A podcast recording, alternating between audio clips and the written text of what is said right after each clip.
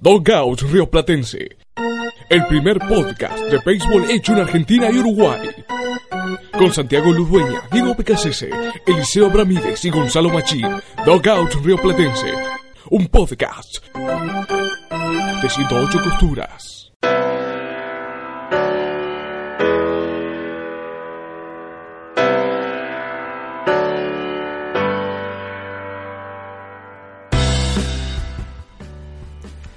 Bienvenidos a un nuevo episodio de Dogout Río Platense, un podcast de 108 costuras. Programa especial por varios motivos. En primer lugar, porque volvemos tras una semana de descanso. Motivos que afectaron a varios, de nuestros integrantes. Uno de ellos eh, estaba con exámenes. Eh, bueno, otro con problemas físicos. Eh, al que adivina quién es quién tuvo el problema, cada uno de esos problemas, se lleva un premio, podríamos decir. Pero más allá de eso, bueno, también el día de hoy, domingo, que es el día de grabaciones de podcast, estuve transmitiendo béisbol infantil indoor. Después eh, detallaré más respecto a ese evento. Y bueno, acá estamos de regreso después del Juego de las Estrellas. Santi Lumía es mi nombre y me acompaña como siempre Diego Becasile. ¿Cómo estás, Diego? Hola, Santi. Muy bien, buenas noches y con ganas después de una semana, como dijiste vos, de, estar sin podcast, eh, de volver a, grabar y con muchas novedades que esta semana me parece que fue el comienzo de, una semanita movidita.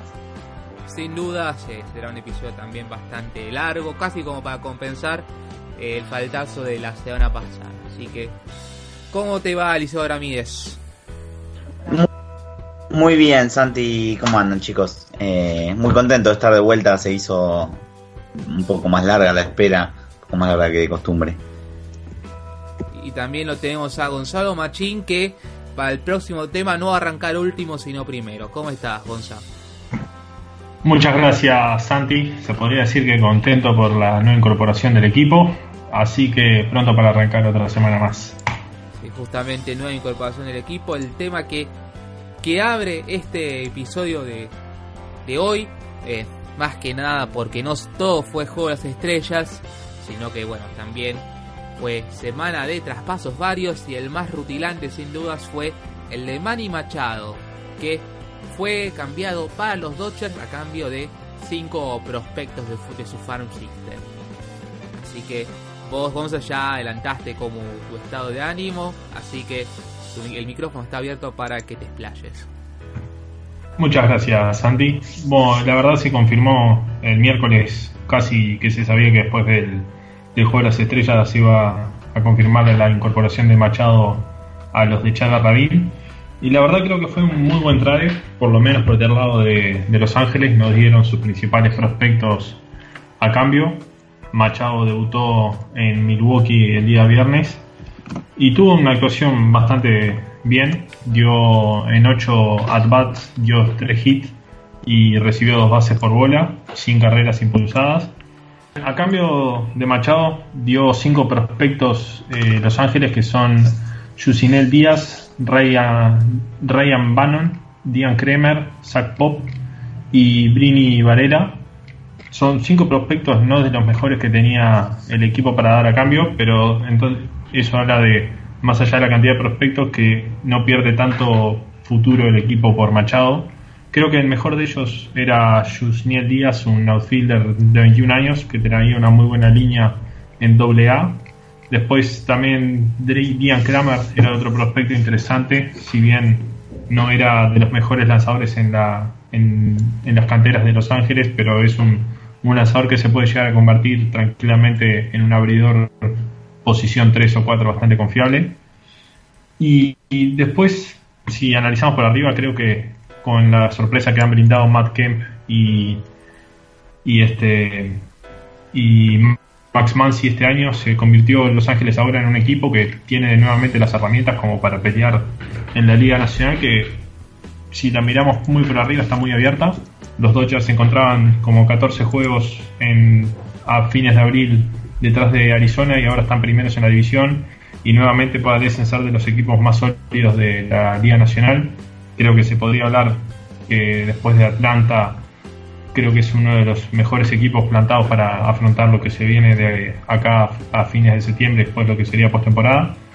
Así que yo lo veo con muy buenos ojos, me gustó que no hayamos perdido gran capital a futuro en el trade y ahora hay que ver qué resultados da. Este fin de semana fueron bastante bien los resultados y esperar que vaya a agarrar el mejor machado que se haya visto para afrontar esta, este final de campaña. Eliseo. Sí, comparto lo primero con, con Gonza, que me parece que es un buen trade. A ver, estaba claro desde el vamos que Machado iba a ser caro, que iba a ser caro para cualquiera, que iba a ser caro sobre todo porque se lo considera un rental, es decir, algo que es solo para esta temporada. Los Dodgers son quizás de los equipos que lo buscaban, el, más capaz de, de firmar con él un contrato a largo plazo si, si eso se diera llegado el caso. Se hablaba de que los Dodgers querían quedar por debajo del impuesto de lujo. Por supuesto que si firman ese contrato de Machado no lo harían, pero bueno, queda a ver todavía bastante. Eso será en el final de la, de la temporada.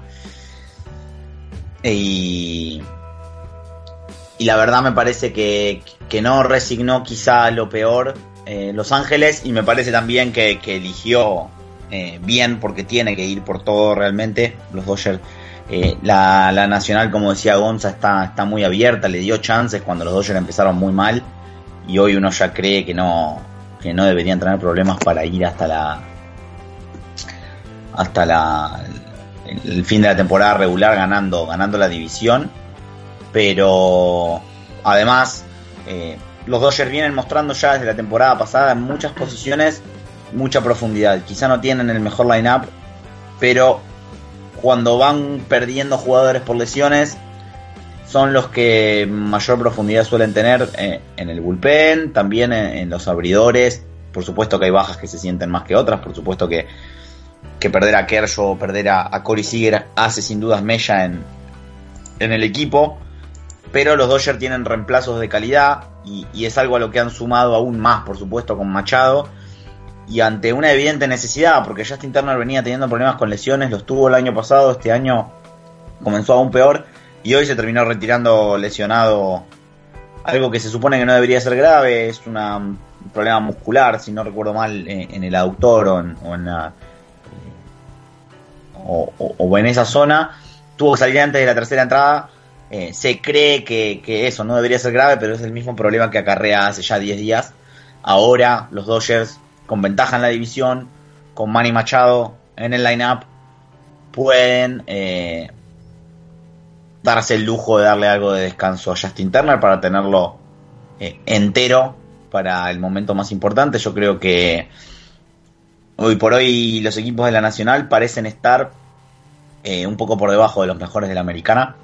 Quizás exceptuando a los Cubs, que, que si vemos el récord eh, encaminaron claramente su temporada, pero también si, si, vemos un poco su división, entran dudas de si su nivel de competencia es tan alto como el que tienen los mejores equipos de la americana, pero hoy por hoy parecen ser con, los Dodgers los, los dos mejores equipos de la nacional.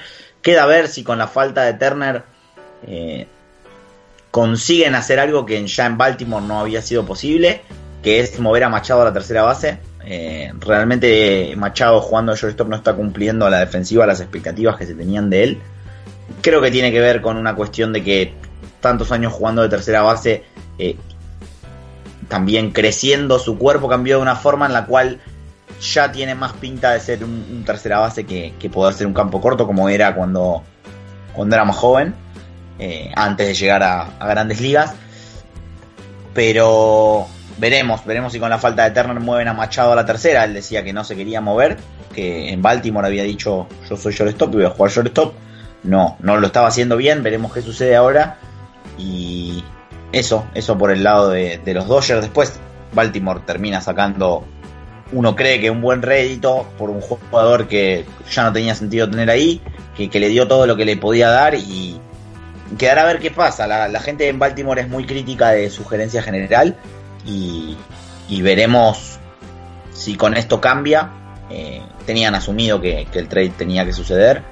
Eh, veremos con el tiempo si, si lo que sacó por ese cambio era justo o no. Diego. Sí, chicos. Eh, mi título para este cambio es sorprendido. Sorprendido porque Machado terminó en Los Ángeles. Porque si bien siempre se habló de que eh, Los Ángeles tenía muchas posibilidades y que podía ser su lugar, eh, siempre hubo otras opciones como Milwaukee, los mismos Yankees, también se habló algo de Atlanta.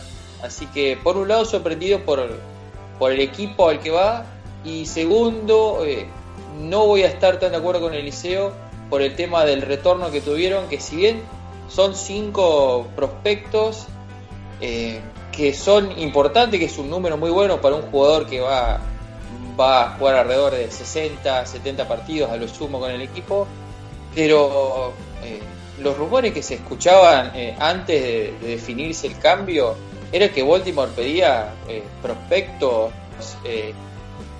entre los 100 mejores de grandes ligas. Eh, yo recuerdo escuchar un par de los Yankees eh, que quería un lanzador Justus Sheffield y, eran prospectos entre los 30 mejores.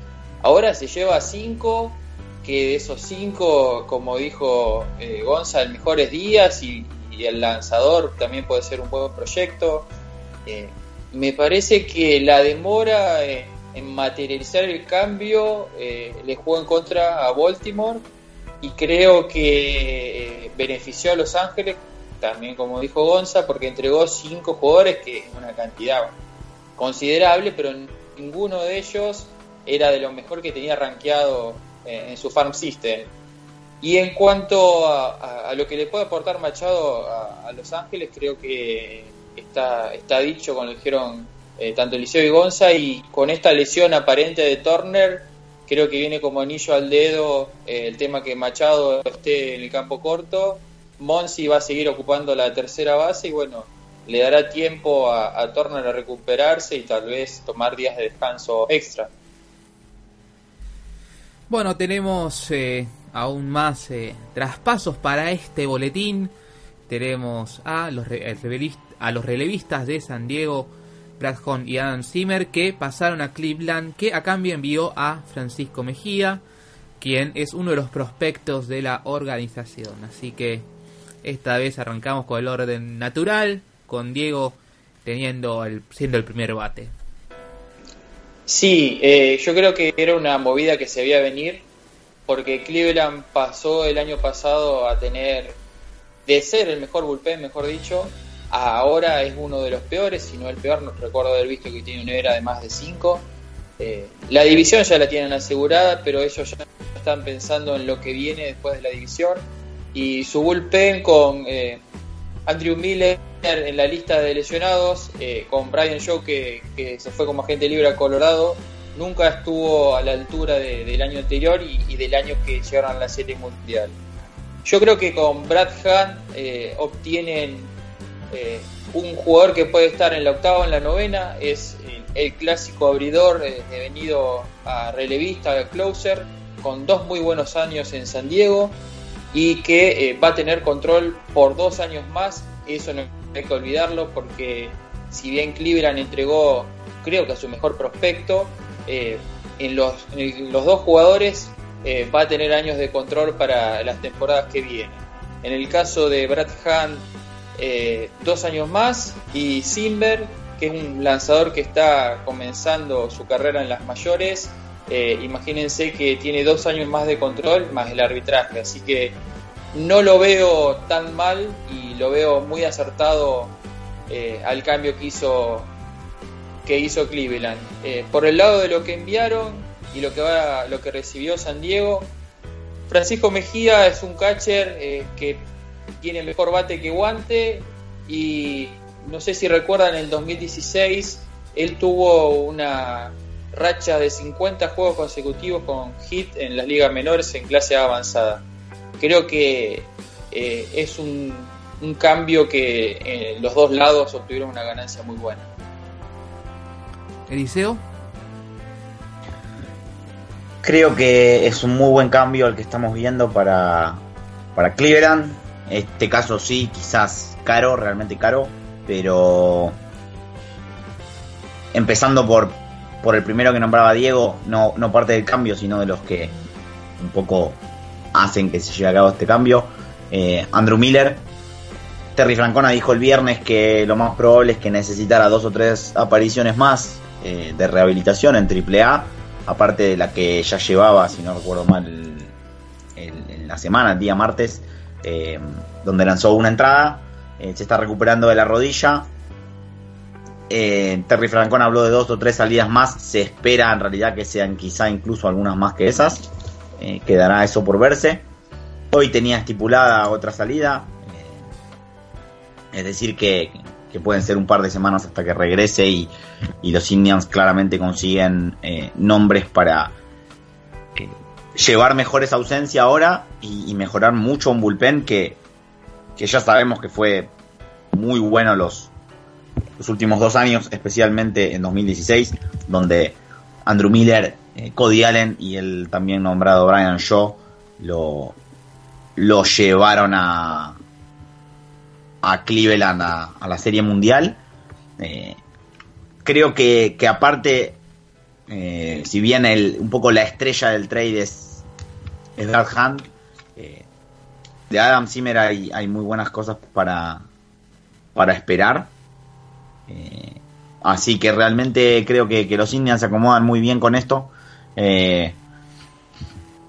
Y, no descartaría quizá que, vayan por algún cambio más, pero me parece que, que eso, que este cambio los pone eh, a tratar de competir eh, con todo. De hecho, el año pasado recordemos que fueron uno de los mejores equipos de la liga americana, rompieron el récord de victorias que fuera de los Oakland A's, ganaron, si no recuerdo mal, 22 en fila, llegaban eh, muy encendidos y se fueron apagando y sin embargo así todo terminó siendo una sorpresa un poco la derrota contra los Yankees que se fue hasta el último juego de la serie y donde tuvimos que ver unos Yankees jugando quizás por decirlo de alguna manera muy por encima de, sus posibilidades o de lo que se esperaba o sea los Yankees precisaron de un Sabatia que lució cinco años más joven eh, en dos salidas eh, entre tantas otras cuestiones como para poder ganarle a, a los Indians. Entonces creo que van a volver con todo y, además era algo a reforzar teniendo en cuenta que,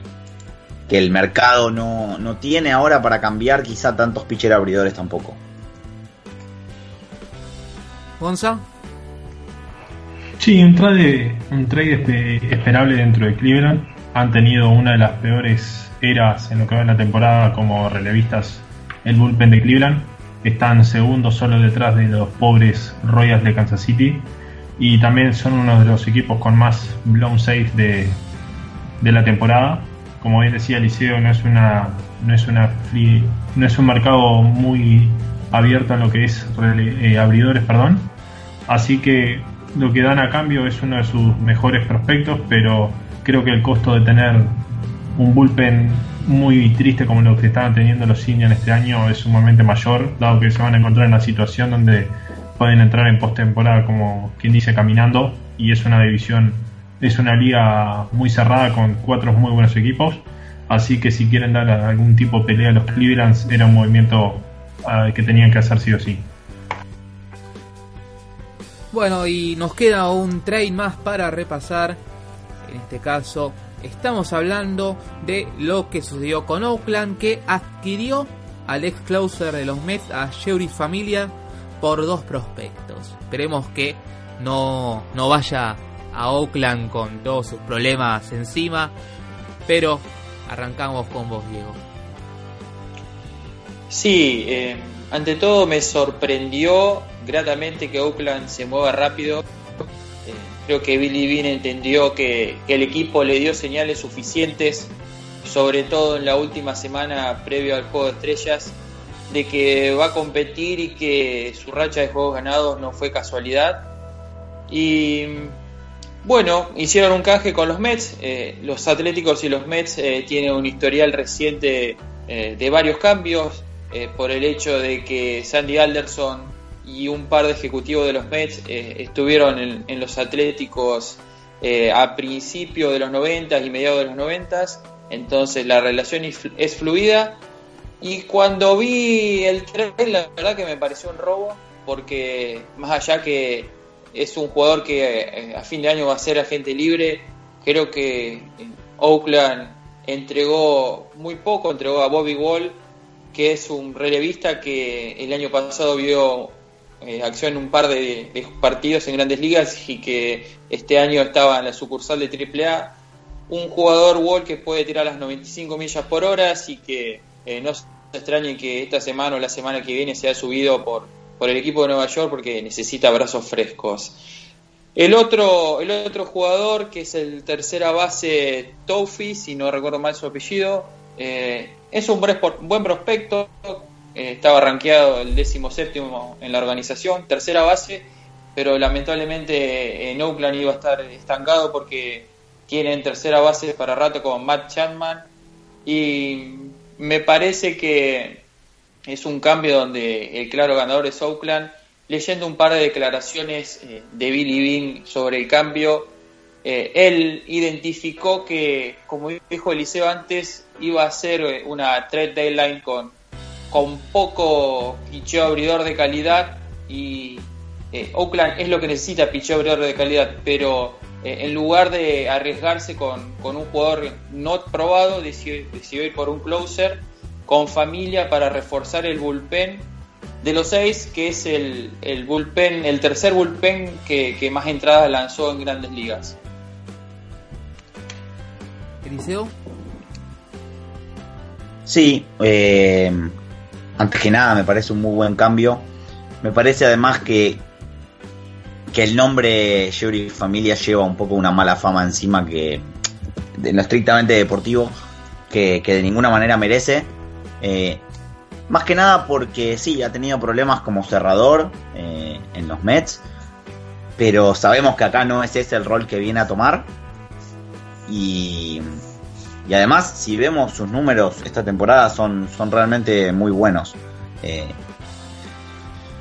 en, en, 42 entradas eh, tiene más o menos un ponche por entrada, 14 bases por bolas. aún con lo engañosa y a veces complicada que es la era para los, los relevistas en cuanto que una mala salida o dos arruinan los números de una cadena de 7 u 8 buenas salidas. Eh, tiene una era por debajo de 3. Sí, tuvo problemas, como decía antes, lanzando en la novena o en situaciones de, de salvamento, pero creo que está claro que, que la situación acá del noveno inning sigue siendo y va a seguir siendo de Blake Trainer. Eh, eso no, no tiene ningún tipo de discusión pero lo que le aporta Yuri Familia es eh, un brazo más para ayudar a, a un Lutrivino que viene también entre los mejores relevistas de la temporada, con una con un último mes y especialmente un último par de semanas espectacular. Eh, pero también sacarle un poco la carga, porque no deja de ser un novato, eh, Lutrivino, sacarle un poco la carga de entrar en situaciones de, de alta complejidad, por decirlo de, alguna manera, eh, de, lo que eh, las, los front office suelen llamar el leverage, eh, en situaciones realmente altas y complicadas, entonces creo que le saca también un peso de encima y le da una herramienta más a Bob Melvin para, para encarar lo que queda de, de temporada. Sabemos además que, que vienen saliendo bien las cosas con varios abridores de Oakland, pero algunos de ellos son son, son veteranos y además los cuales cabe esperar que en algún momento haya alguna regresión, como es el caso de Edwin Jackson o, mismo de Brett Anderson. Y, me parece que, era importante entonces reforzar eh, en, esa, en esa zona, reforzar el bullpen.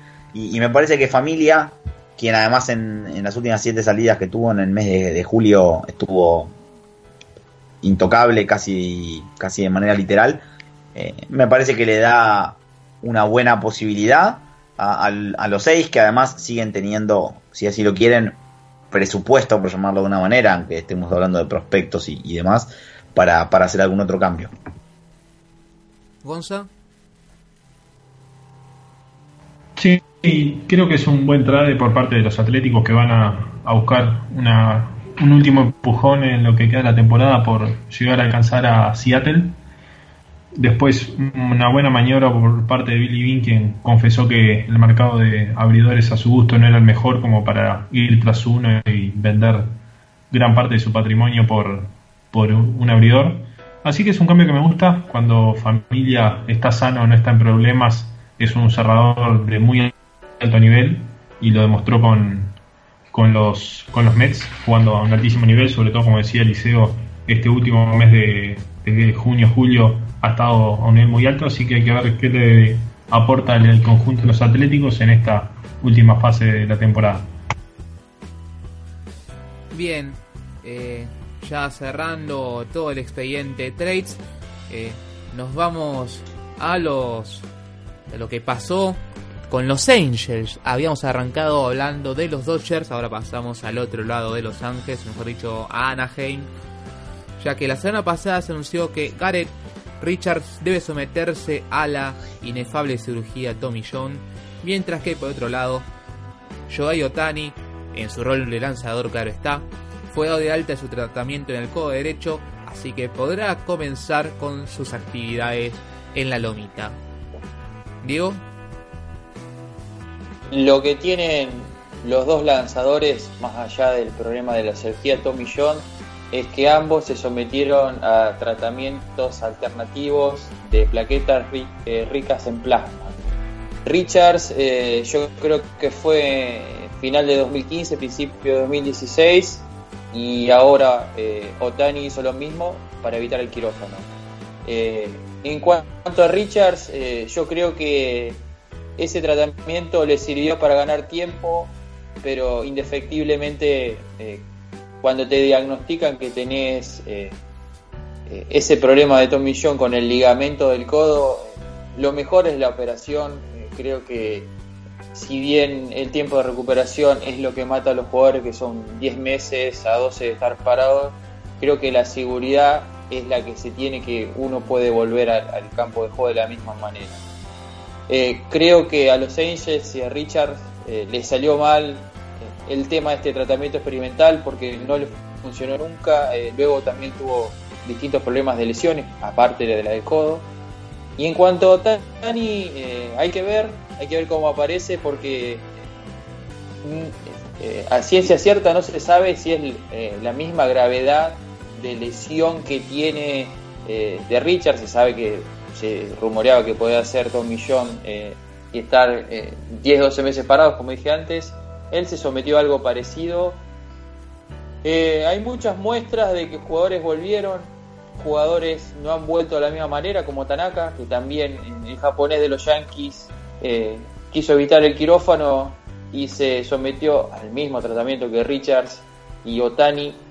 Y las muestras están que desde que Tanaka eh, hizo ese tratamiento nunca fue el mismo, nunca mostró ni la misma velocidad e inclusive tuvo que dejar de tirar lanzamientos eh, quebrados que traía desde Japón para, para no forzar el ligamento de su codo.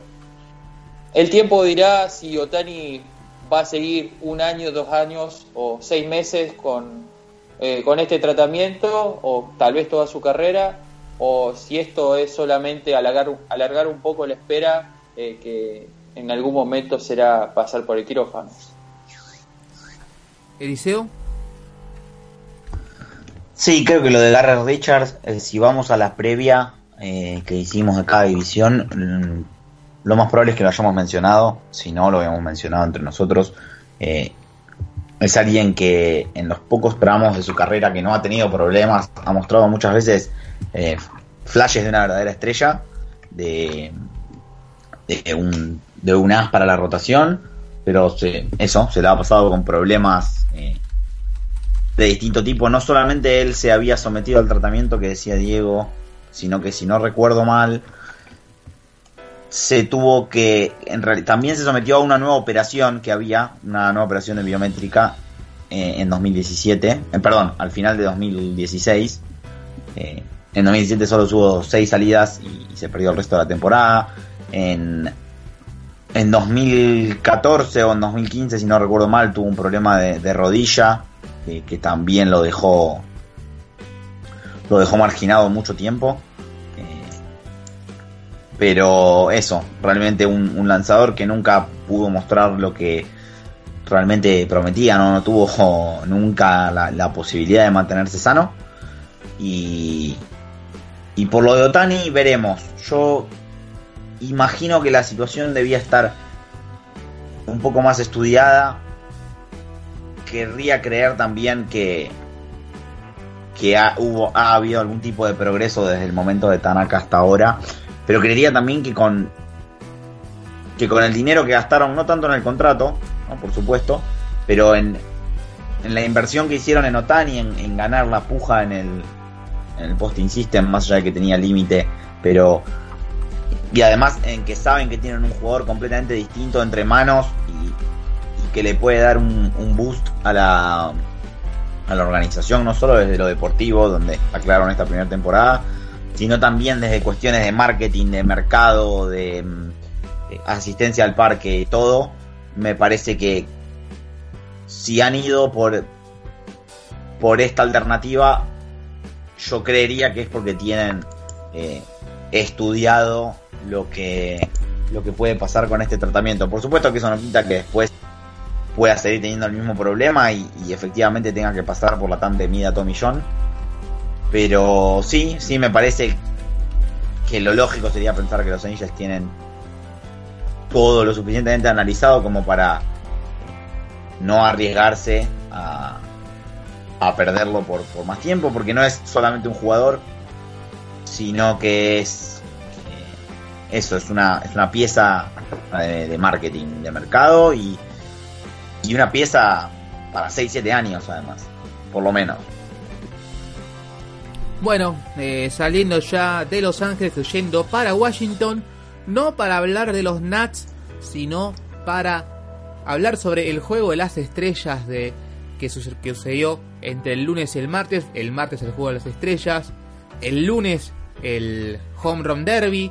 Eh, ahí puedo meter un poquito de editorial local básicamente porque eh, justamente el lunes mismo eh, la LAB, la Liga Argentina de Béisbol, había hecho un, una serie de respuestas a preguntas por a través de Instagram y varios habían propuesto el hacer un home run derby, quizá en algún juego de las estrellas, un Córdoba salta por lo menos, en él y eh, y bueno, y estaban pensando hacerlo, no creo que para este año, pero quizá para el mediano plazo haya home run derby y, porque no, juego de las estrellas.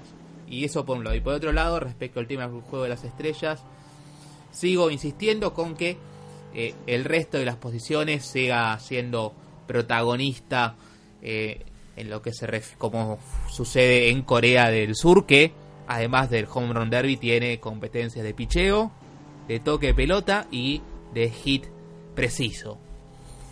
Bueno, dicho esto, volviendo a lo que sucede, lo que sucedió eh, la semana pasada, Bryce Harper fue profeta en su tierra, ya que salió campeón del Home Run Derby y la Liga Americana derrotó a la Nacional 8-7 en 10 entradas.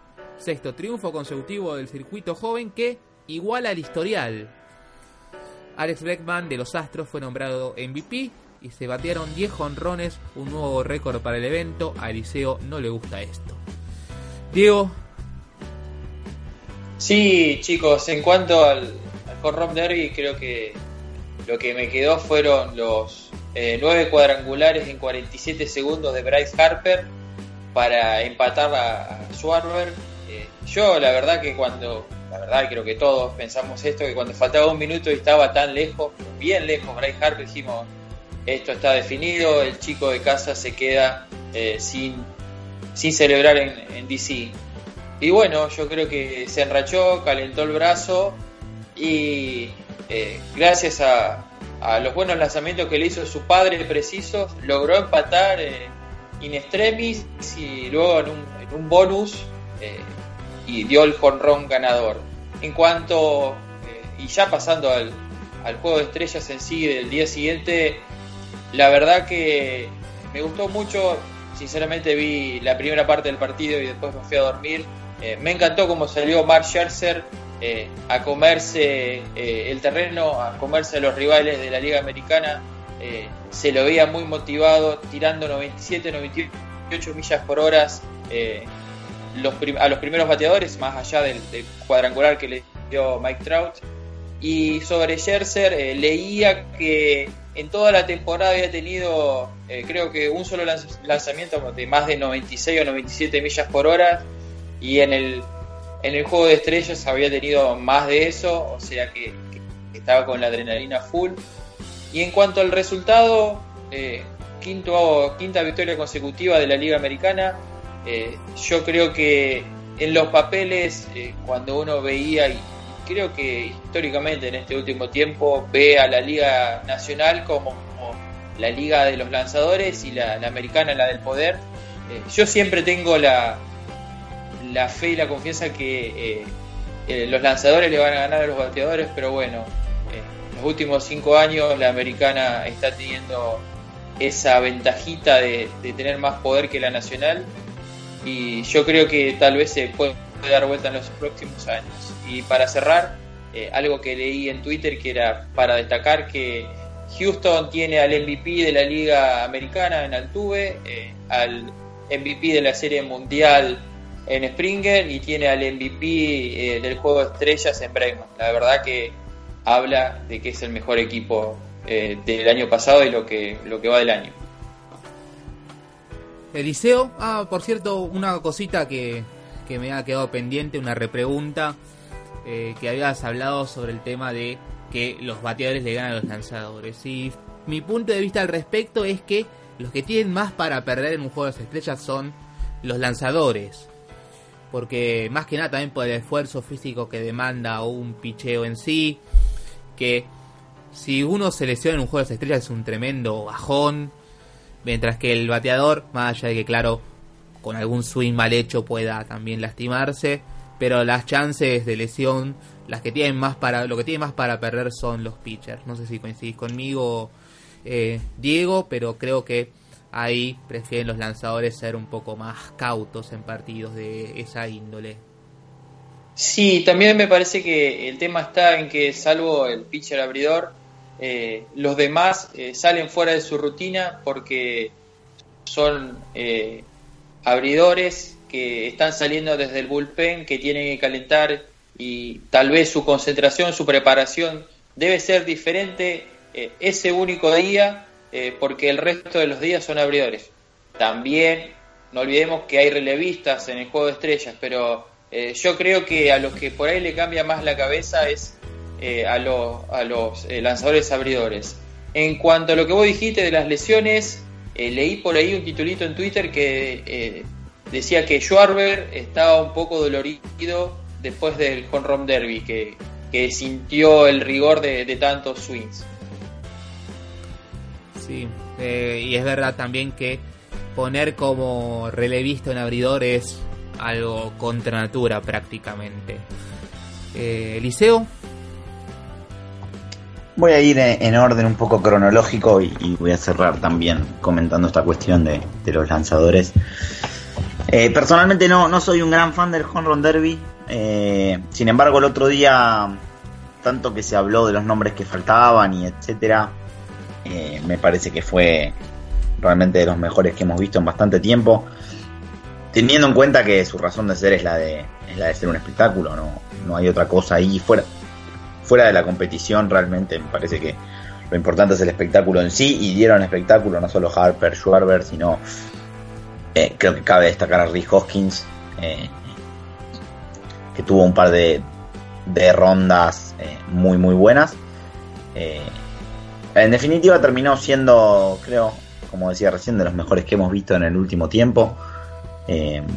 sin embargo, yo sigo siendo más, más fan del viejo formato de los 10 outs. Lo hablábamos el otro día en algún grupo creo que igual ya, ya no va a volver. Este claramente otorga la posibilidad de que haya más picheos, por ende más honrones, por ende más espectáculo, que es, de nuevo, en definitiva, lo que, lo que se viene a buscar acá. Eh, yendo a lo que fue el juego del, del, martes, creo que sí, como decía Diego, quizá los, los mejores eh, lanzadores están en la, en la nacional.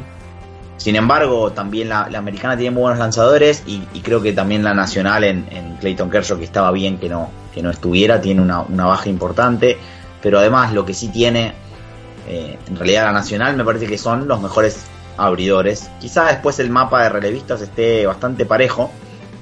Y creo que ahí es donde pierde también su, su ventaja, porque, porque en definitiva, si esto fuera un juego normal y Max Scherzer lanzara 7 entradas, eh, quizá la Nacional tendría más chance de ganar, sin dudas tendría más chance de ganar, que con lanzadores que, que van cambiando y que en definitiva después terminan entrando otros que no son tan buenos como el mismo Scherzer, o por ejemplo, terminan eh, lanzando una entrada, eh, terminan lanzando una entrada o terminan entrando a lanzar en la cuarta entrada en vez de lanzar desde el principio, lo que hablábamos recién de la preparación y etcétera.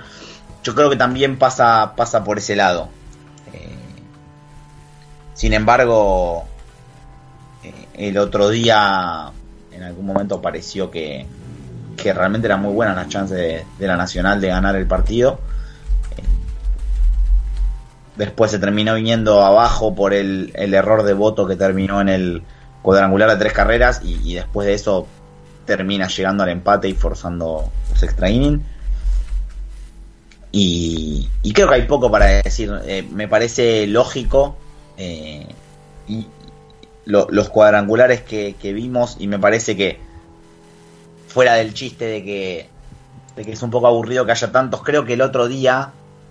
Eh, todos los cuadrangulares que vimos eran jonrón ahí, en cualquier cancha, cualquier día de la semana, con cualquier pelota. El problema que, que, creo que veníamos teniendo es otro, eh, que es que a veces se ven eh, se ven jonrón que, que no parece que, que, uno piensa que hace no tanto no lo eran.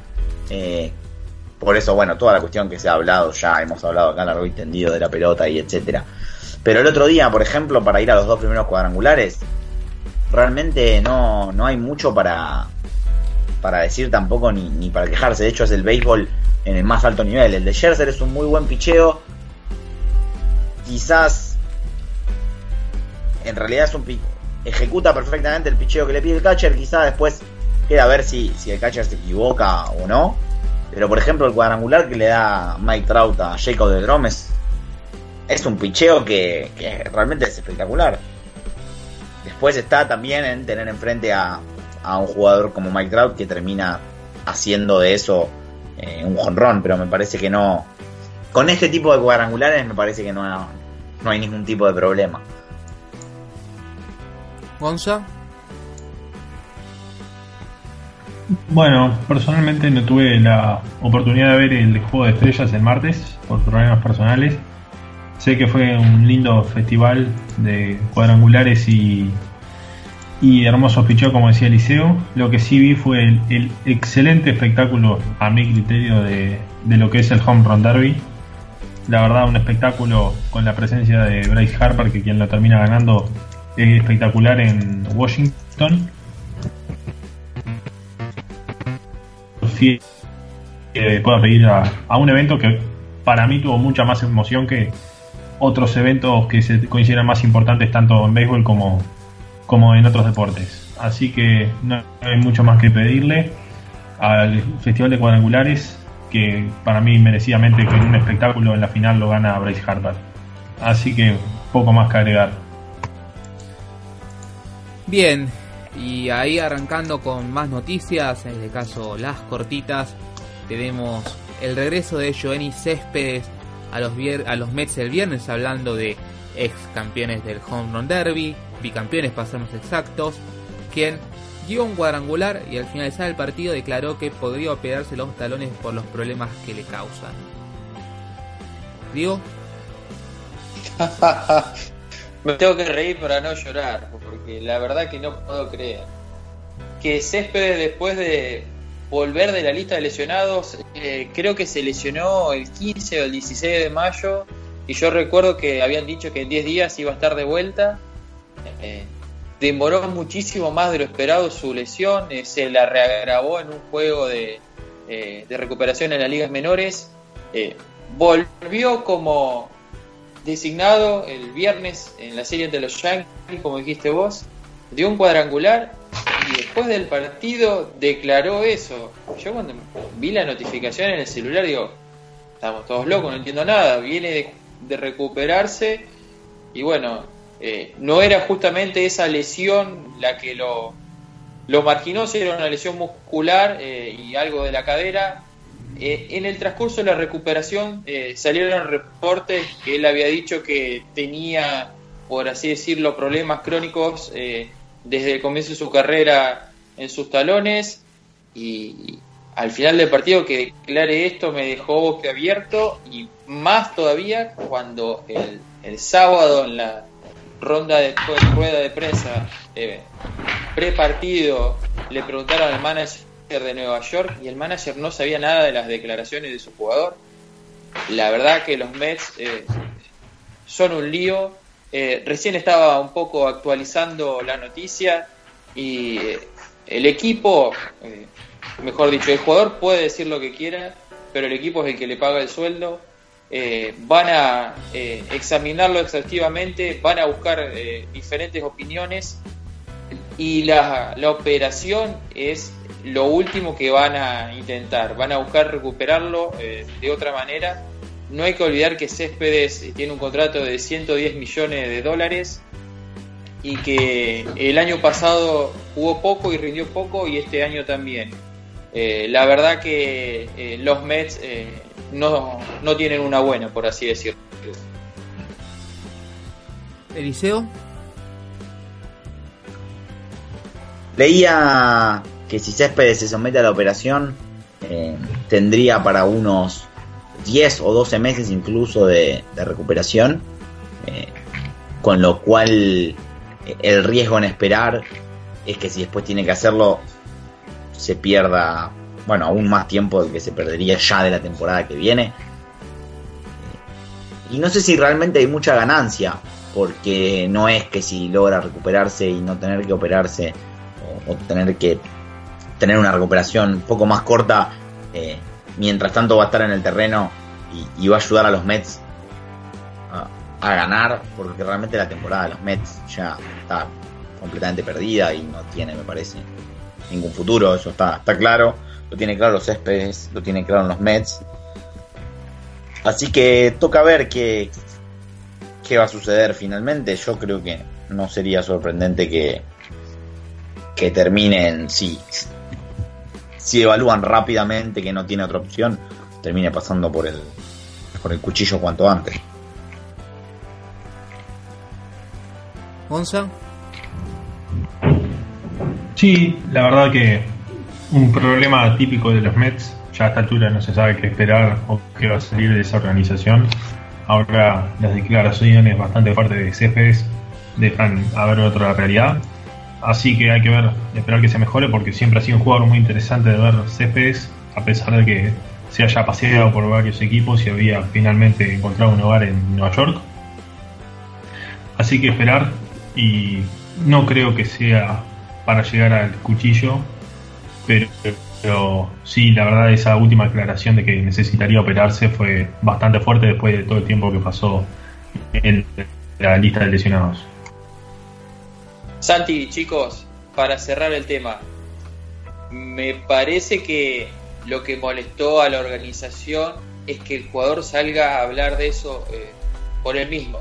Si bien tiene todo el derecho, no puede existir censura del equipo, Creo que ese tipo de declaraciones y decisiones se tiene que consensuar entre equipo, eh, jugador, médico y directivos. Eh, que el jugador eh, haya dicho eso después de su primer partido de recuperarse de la lesión, cayó muy mal y yo creo que el enojo de los Mets y tanto de su manager Tal vez lo del manager se entiende mucho menos que no sepa ese tipo de declaraciones. Es comprensible. Es comprensible que le haya molestado que el jugador diga que se tiene que operar eh, por sí mismo. Bien, eh, hablando de lesionados, o mejor dicho, de gente que vuelve la lista de lesionados, Strasbourg regresó este viernes. Diego. Y creo que lo más llamativo y lo eh, el highlight de, la vuelta de Strasbourg es la pelea con Max Scherzer cuando volvió al dogout. Eh, no tengo los números, no, no los vi, pero su salida no fue buena después de mucho tiempo. pero creo que, va a encontrar el ritmo enseguida.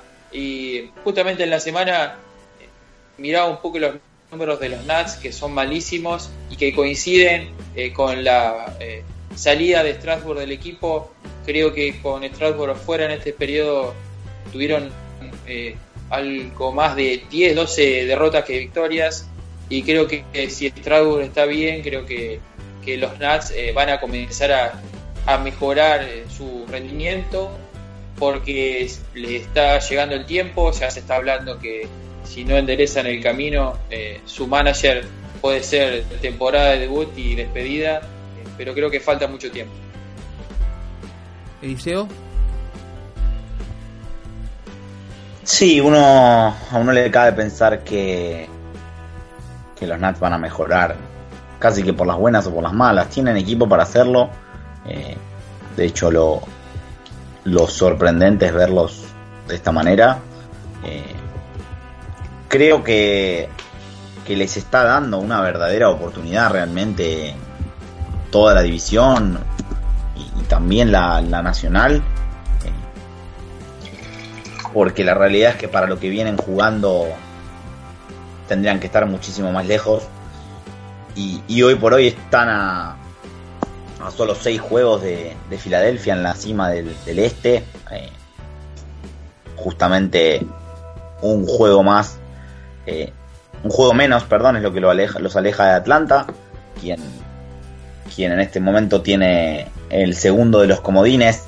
La carrera por el comodín está mucho más fina entre, bueno, hoy por hoy Milwaukee y Atlanta, que son aquellos que, que se estarían llevando los comodines, y después eh, Arizona, Colorado, incluso San Francisco y antes que ellos también Pittsburgh, que, tiene una racha de nueve victorias seguidas y se ha puesto a cuatro del, segundo comodín. Eh, así que en definitiva, Washington recibió creo todas las vidas que le podían tocar y, le queda ahora intentar enderezar el barco.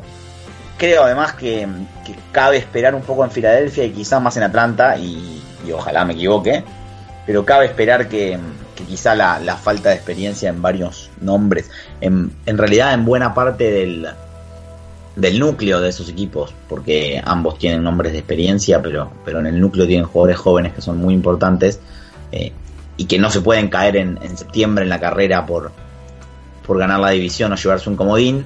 Eh, uno creería que quizá Washington eh, tiene sobre Atlanta y sobre Filadelfia una ventaja en lo que respecta a, a que tienen más jugadores que ya han estado en esas situaciones de, esa carrera apretada que se pelea todos los días contra cualquier rival y, pensando no solo en cómo, cómo le va a uno en sus propios partidos, sino también a, a los otros contendientes.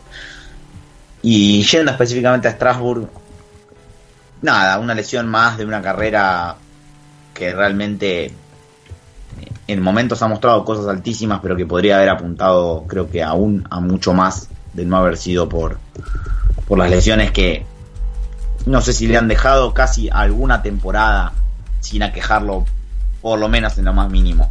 Y, como quien no quiere la cosa, Stephen Strasburg ya, ya llegó a los 30 años, ya lleva casi una década en, grandes ligas y, y cuando está bien vuelve a mostrar cosas como mostró el año pasado, cuando terminó en el Juego de las Estrellas o, o hace un par de años cuando fue líder en ponches en la nacional, pero pero siempre está la sensación de que, que en algún momento le va a volver a llegar eh, alguna lesión para quejarlo. Ojalá sea la última de la temporada y, de un largo rato. Gonza. Sí, similar a lo que dije hoy en la nacional lo mismo aplica para Washington. Es un equipo que tiene la capacidad de estar mucho mejor de lo que está hoy. No está en una división compleja. Los Bravos la lideran cómodamente y tiene un equipo bastante armado en los últimos momentos, que se tienen muchos jugadores jóvenes. Pero sí, eh, tiene un buen picheo, bateadores sumamente confiables. Hace poco volvió a Mitton a la rotación, quien era el primer bate en todo el inicio de la temporada quien se lesionó, hasta que se lesionó Así que para mí tiene un equipo, una, una liga sumamente accesible para todos. Creo que todavía deben haber 11 o 10 equipos con chance de llegar a playoff, lo cual es un número altísimo para esta altura de la temporada. Así que no me sorprende que puedan mejorar de acá a agosto y ver si tienen chances de que seguramente las tengan de competir en septiembre y llegar a octubre. Perfecto, eh, tenemos ya nuestra última noticia de lo que se refiere a Estados Unidos. Tenemos a Chris Tillman que fue designado para asignación por los Orioles. Diego. Sí, me parece que la carrera de Tillman eh, tuvo en franco descenso desde el año pasado hasta ahora. Eh, lo que fue por un par de años eh, un abridor que le dio mucho a Baltimore, creo que lo hablamos ya en un par de episodios eh, cuando hablamos, cuando tocamos lo, mal que estaba el equipo, eh, que, que, Tillman eh, no era responsable, pero él era uno de los que no estaba cumpliendo con las expectativas. Y creo que es uno más de la renovación de lo que se viene en Baltimore, que, que, me parece que solamente va a quedar el general manager y algún que otro directivo. Creo que vamos a ir viendo un desfile de jugadores en lo que va de esta temporada y el año que viene. Eliseo. Sí, bien decía Diego, lo hablamos. Creo que si Tillman no fue designado para asignación antes, eh, es sencillamente porque, porque porque era Baltimore, porque es un equipo que realmente no, no tiene tampoco eh, a quién, de quién disponer, eh, ni a nivel de prospectos, ni a nivel de otros veteranos, ni tiene tampoco pretensiones casi que de ningún tipo. Pero sí, parece difícil. Uno imagina que, seguramente esto terminará con algún contrato de ligas menores en algún otro equipo, donde eh, empezará a lanzar justamente en ligas menores, o, si no, será ya para la temporada que viene alguna, alguna invitación a Spring Training y veremos si, si en algún otro destino, con algún cambio en la mecánica o con otro pitching coach o con cualquier cuestión, eh, vuelve a, reflotar su carrera. No sería el primero ni el último caso que vemos de, abridores que, se caen y después se recuperan al menos por un par de años. Eh, así que veremos qué, sucede. Y para Baltimore, seguramente la chance de darle a, algún lanzador joven eh, esos innings que actualmente se llevaba Chris Tillman.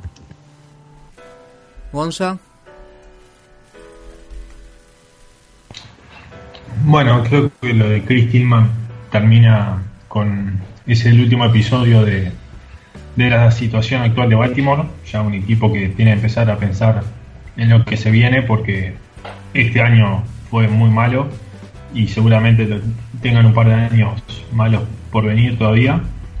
Y Tillman ya no era, como quien dice, una parte fundamental de este equipo que si pocas partes tenía, ya ahora deja al lado su presente y ver qué pasa con Baltimore, que la verdad tiene muchas preguntas por responder.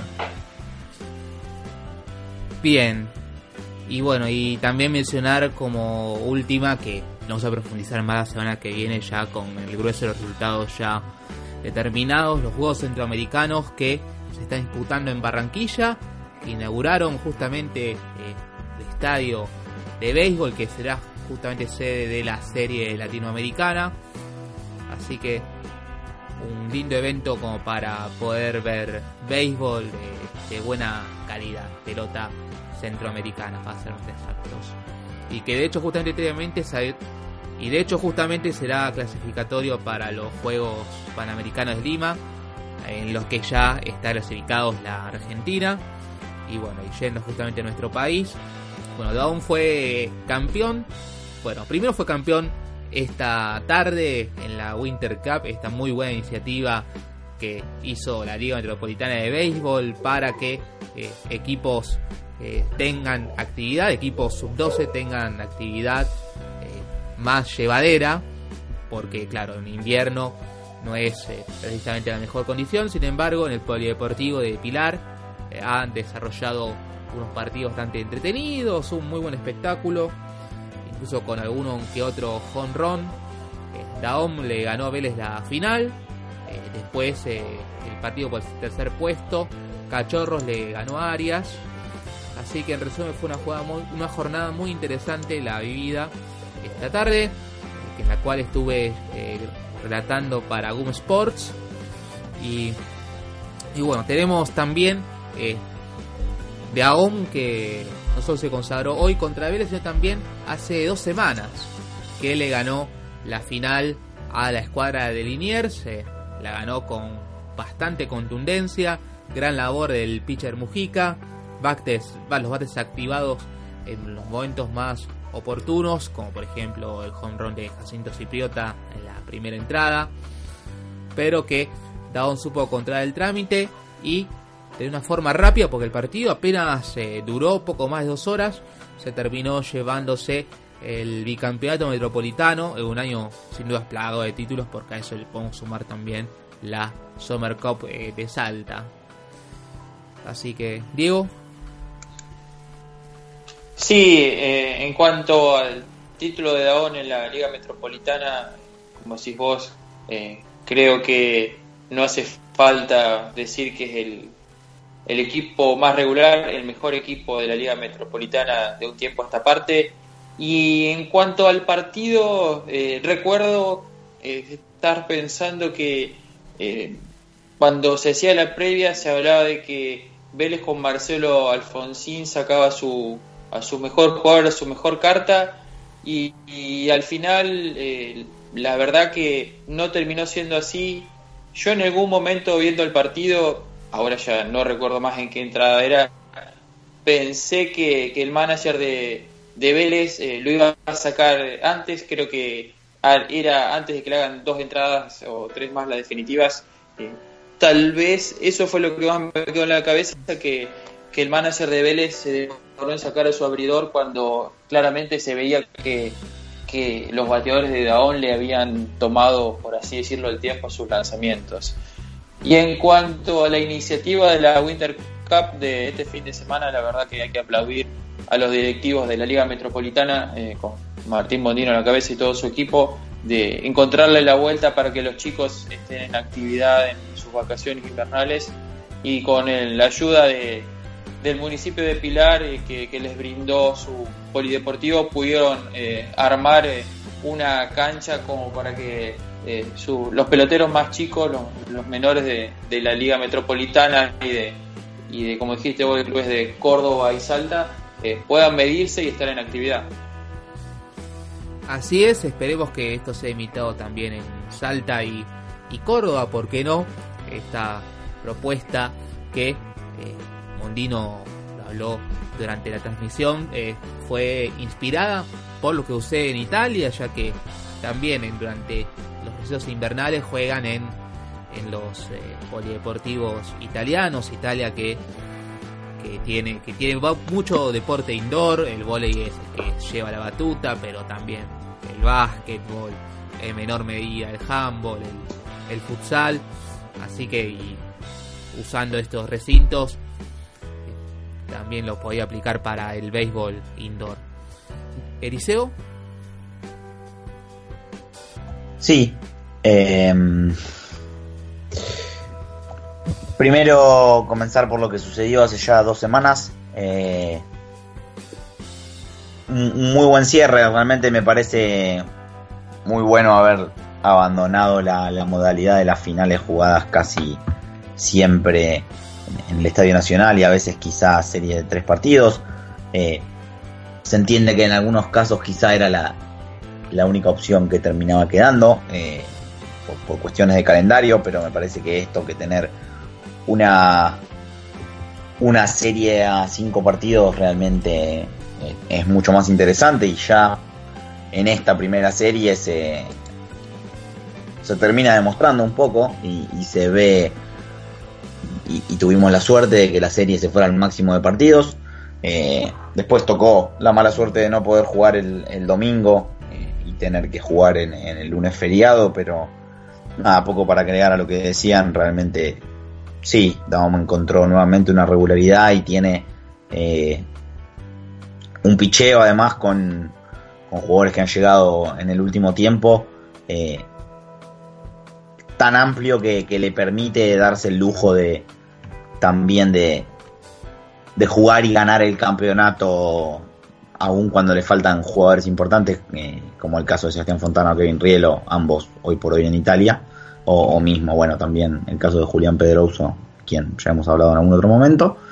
Y después pasando a lo de la Winter Cup, eh, realmente una muy buena iniciativa, pude ver algunos de los, de los, partidos de hoy un, rato. Eh, ya salió un muy buen torneo con entre comillas, solo seis equipos, ah, habiendo venido Arias eh, de Córdoba y Cachorro de Salta, se espera que, quizá puedan venir eh, en alguna otra edición eh, más equipos, porque no Dolfino o Popeye, y, ojalá que termine instaurándose como un, clásico de todos los inviernos para, para las categorías menores. Y destacar además que ayer por la tarde, creo que después de la jornada de partidos, hubo clínica con, con varios jugadores de la selección nacional, entre ellos Guido Moniz y bueno Rodrigo Bruera, quien, quien vino con, con Arias eh, para el torneo, así que realmente un fin de semana me parece eh, espectacular para los chicos. Bueno, y después ya en lo que sucede fuera del diamante, eh, cuando tuvimos el jueves Martín Bonino presentó la candidatura al presidente de la Federación Argentina de Béisbol para las elecciones que se realizarán eh, la semana que viene, el 29 de julio. Eh, nos habló un poco durante la transmisión de la final de la Winter Cup eh, acerca de ese plan estratégico que se ve bastante interesante. Sabiendo que no será el único candidato a estas elecciones. Eh, el episodio de este martes de Diamante Albiceleste, programa en el que se encuentra Diego colaborando y que conduce Mati Choa y Julián Fieger, eh, va a dar más detalles respecto a, estas elecciones, pero eh, el proyecto de Mondino se, se, ve bastante interesante y bueno, y también, como siempre, más allá de, de las propuestas, también siempre eh, celebrar que eh, los deportistas, o este caso ex deportistas, se involucren en el desarrollo de un deporte, bueno, en este caso el béisbol. Diego. Sí, eh, yo cuando vi la candidatura de Martín Bondino y vi su plan estratégico, creo que eran más de 20 páginas detallando un montón de temas la verdad que lo celebré eh, porque eh, me parece que lo principal en el deporte es tener las cosas claras y, más que todo dejarlo por, eh, por escrito, saber lo que se quiere, cómo se quiere hacer, cómo se quiere llegar a eso. Y creo que de un tiempo a esta parte, por lo que Martín Mondino comparte en sus redes sociales, él se viene preparando con diferentes cursos eh, de liderazgo y, todo este tipo de cosas. Y creo que me parece un hombre más, más que capacitado para, para liderar la, Federación Argentina de Béisbol y tiene el plus eh, de haber estado hasta hace poco tiempo del otro lado, de, ser un, ex beisbolista que sabe lo que le pasa al jugador, lo que necesita y por ahí, por así decirlo, eh, lo que eh, tiene que penar el jugador argentino para tener oportunidades eh, eh, afuera y, cuando sale a otros torneos. Yo celebro, también celebro que haya otra lista y que entre todos haya, más allá de por ahí alguna diferencia de criterios o de pensamientos en algunas cosas, en algunos detalles, que se busque la, unidad del deporte, que se busque el objetivo común y que, el béisbol eh, eh, empiece a crecer y que también, como hablamos después de la clasificación a, Lima 2019, eh, aproveche nuevamente esta oportunidad que nos da la historia para, para salir, no sé si salir a flote, no es la palabra exacta, para aprovechar el envión y, y no parar más y empezar a crecer definitivamente. Eliseo. creo que, que va a ser muy bueno tener una, una renovación eh, en las autoridades. Eh, como decía Diego, me parece también para celebrar que haya dos listas. Eh, también que haya un espacio para, para escucharlos, algo que quizá en otro momento no, no se daba, quizá no, eh, no se daba realmente. Después ya quedará a ver qué, qué sucede. por supuesto, creo que cabe esperar de cualquiera de los dos candidatos que, que termine como termine el, configurándose la, las nuevas eh, autoridades de la federación después de, la asamblea. Cabe esperar de ambos eh, que estén al pie también ayudando a quien le toque finalmente ser presidente. Creo que es, eh, es algo que, cualquiera que, que, los conoce, tanto a Martín como, como a María José, sabe que, no cabe esperar otra cosa y, y por supuesto que ojalá así sea y, que ojalá eh, con la decisión que sea eh, sea para adelante. Después, eh, continuando con las noticias locales, hubo visita de gente de grandes ligas, Priscila Cisneros, de la Oficina de Desarrollo de la Gran Carpa estuvo en el país, se reunió con dirigentes de la Liga Metropolitana y asistió a una práctica en Vélez Sarsfield. El motivo de la visita fue precisar y hacer estrategias enfocadas al desarrollo del béisbol menor, iniciativas del deporte en colegios y posibles avances en la profesionalización del béisbol. Así que realmente una visita sin ningún lugar a dudas destacable. Diego. Diego. Sí, eh, ante todo, eh, decir que todo lo que venga con el título MLB, que venga al país, es para celebrar y aplaudir.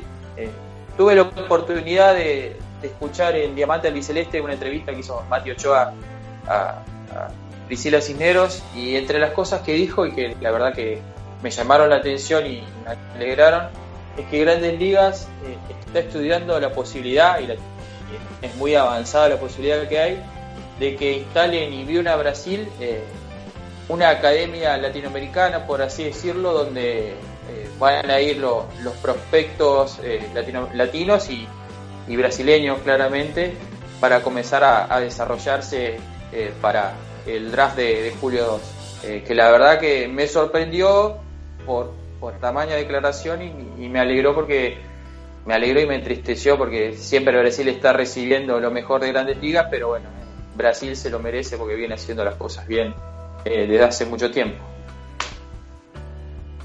Eliseo.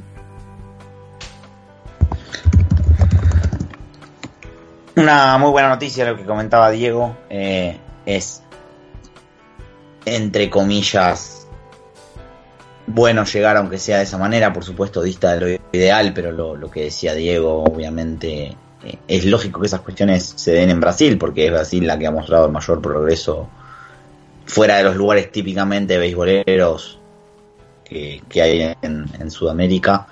Eh, creo que en eso está realmente avanzado y, es lógico que así suceda. En algún momento ya cuando se hacían los Elite Camp, si no recuerdo mal el nombre, en febrero en mismo Nibiuna, eh, a, la Federación Argentina se le eh, hacía extensiva la invitación para que eh, fuera una cantidad de jugadores, varios de los jugadores que hoy eh, andarán entre sus 20 años más, menos, han tenido esa experiencia, también creo que, que la han tenido algunos coaches incluso, así que, que toca intentar también nutrirse de eso lo más posible. Bien, y hablando de, capacitaciones y yendo ahora a la Liga Argentina de Béisbol, una liga que está teniendo en los últimos tiempos un acercamiento con la eh, Federación Argentina de Béisbol, algo dicho tanto por Pablo Tesouro eh, en una entrevista que brindó al diario El Tribuno de Salta, como sí también por Martín Mondino durante la entrevista hecha durante la transmisión de, de, de la, de la Winter Cup donde ambos reconocieron que hubo conversaciones, que hubo avances y que también eh, seguramente para 2019, 2020 haya un calendario coordinado, más sabiendo que 2019 sería el año en donde haya incorporación de franquicias de Buenos Aires, algo que ha entusiasmado, por ejemplo, a Ernesto Anguito Comoglio en la entrevista que hecha para baseballargentino.com, que también había manifestado su, su entusiasmo ante la posibilidad de jugar este certamen. Pero volviendo a lo que es eh, el Liga Argentina de Béisbol, eh, perdón, Federación Argentina, sí, eh, había dicho Liga Argentina de Béisbol, sí, pero lo hecho, el convenio firmado fue por la Federación, igual, bueno, de hecho el caso, este vínculo entre LAB y FAB, de hecho esta relación que está creciendo cada día más es algo digno de celebrarse, pero ahora sí yendo a la FAB, anunció un acuerdo de cooperación con la Major League Baseball Players Alumni Association con el fin de brindar clínicas y capacitaciones a jugadores y entrenadores. En noviembre llegará al país el ex Grandes Ligas en Greg Bond y las capacitaciones serán el 26 y 27 en Buenos Aires y se está viendo la posibilidad de trasladarlas a Salta. Esperemos que se concrete esto último. Diego. Eh, como dije antes, todo lo que venga y que diga MLB y que llegue al país es para celebrar. Creo que esta iniciativa es muy buena porque aprenden entrenadores, aprenden jugadores y siempre se sacan cosas positivas de, ex jugadores que estuvieron en el más alto nivel del deporte.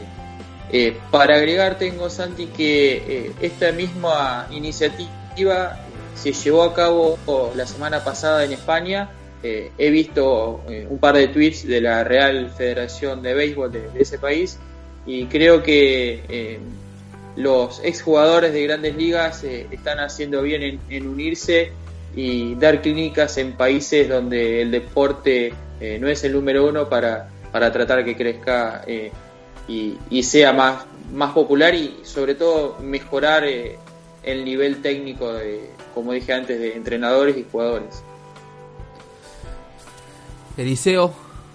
Creo que una, una gran noticia, otra, otra más que implica oportunidades eh, desde el aprendizaje como lo más importante y también desde, desde la visibilidad.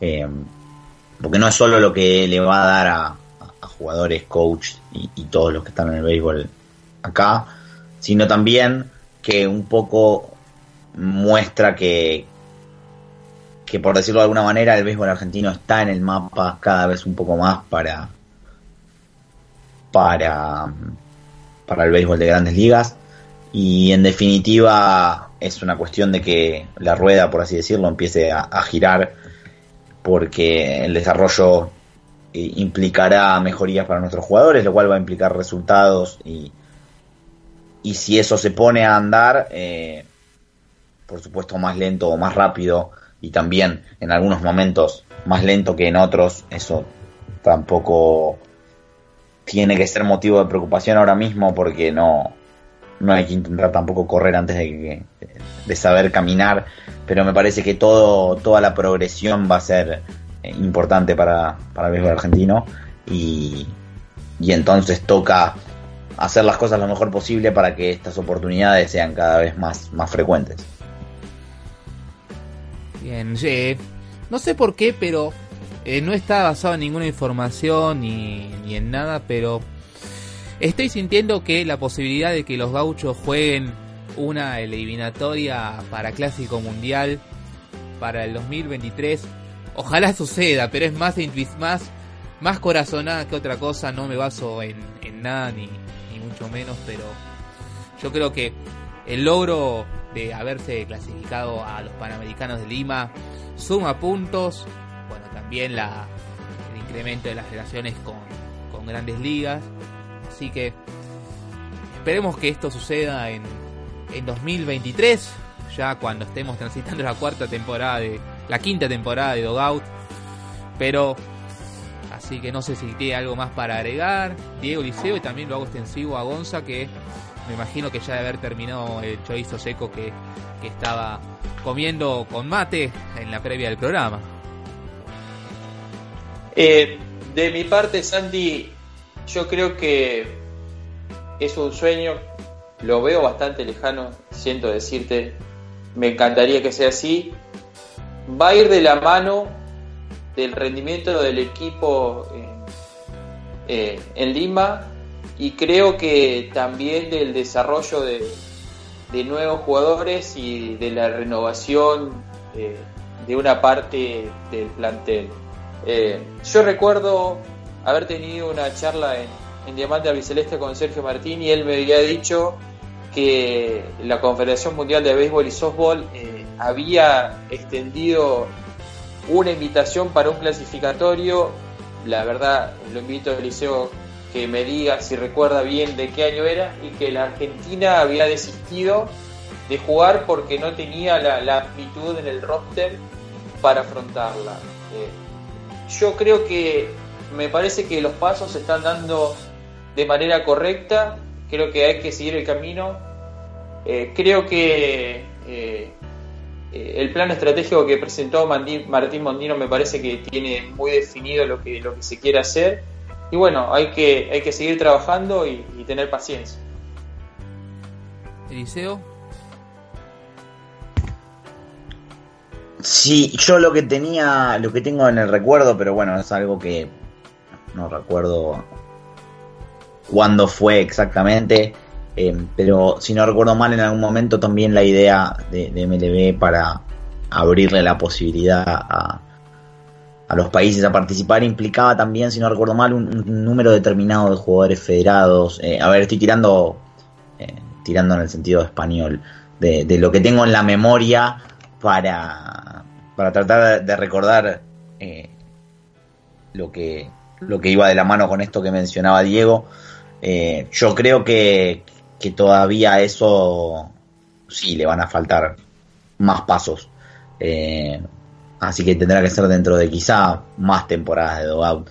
Pero, pero veremos, creo que aún no tiene que ser eso un fin en sí mismo tampoco. Eh, será en definitiva una consecuencia del desarrollo en otras cuestiones que son necesarias y que son pasos anteriores también eh, veremos si, si efectivamente eh, sucede, veremos también eh, de qué manera se, se, siguen dando los, los pasos que faltan por dar, que son muchos. Así que, en definitiva, creo que por ahora la mentalidad tiene que ser la de, la de seguir buscando dar cada paso y, y celebrar también, por supuesto, cada, cada pequeña victoria, por así decirlo tanto dentro como fuera del terreno. Me refiero a pequeña desde este tipo de noticias también que, llegan hoy por hoy. Sin dudas, eh, bueno, quizá pequé un poco de optimismo, de optimista al, al decir esto, pero pero como dice la frase soñar no, no cuesta nada y bueno, si no será para el 2023 será para el 27, si no para el 31 hasta que finalmente Argentina pueda finalmente tener una fecha importante más aparte del 21 de abril, ¿por qué no? Así que Gonza, no creo que tengas mucho más para agregar. No, no, simplemente estaba prestando atención a, a, lo que decían sobre Argentina. Acá ya conocemos la historia del béisbol actual, así que nada que agregar. Perfecto, así que cerramos este episodio bastante cargado. Y como siempre, despiéndome por el mismo orden que hablan. Así que Diego, muchas gracias. Muchas gracias Santi, eh, un abrazo para el Liceo y para Gonzalo. Eh, será hasta la semana que viene y seguramente con, más novedades. Abrazo grande Liceo. Un gran abrazo Santi, chicos, y, a todos del otro lado. Será hasta la semana que viene. Bueno, gracias por estar, Gonza. Muchas gracias, Santi. Hasta el domingo que viene, Diego y Eliseo. Entonces, en nombre de mis compañeros Diego Becasese, Eliseo Ramírez y Gonzalo Machín, se despide ustedes Santi Ludueña. Muchas gracias y nos encontramos en el próximo episodio.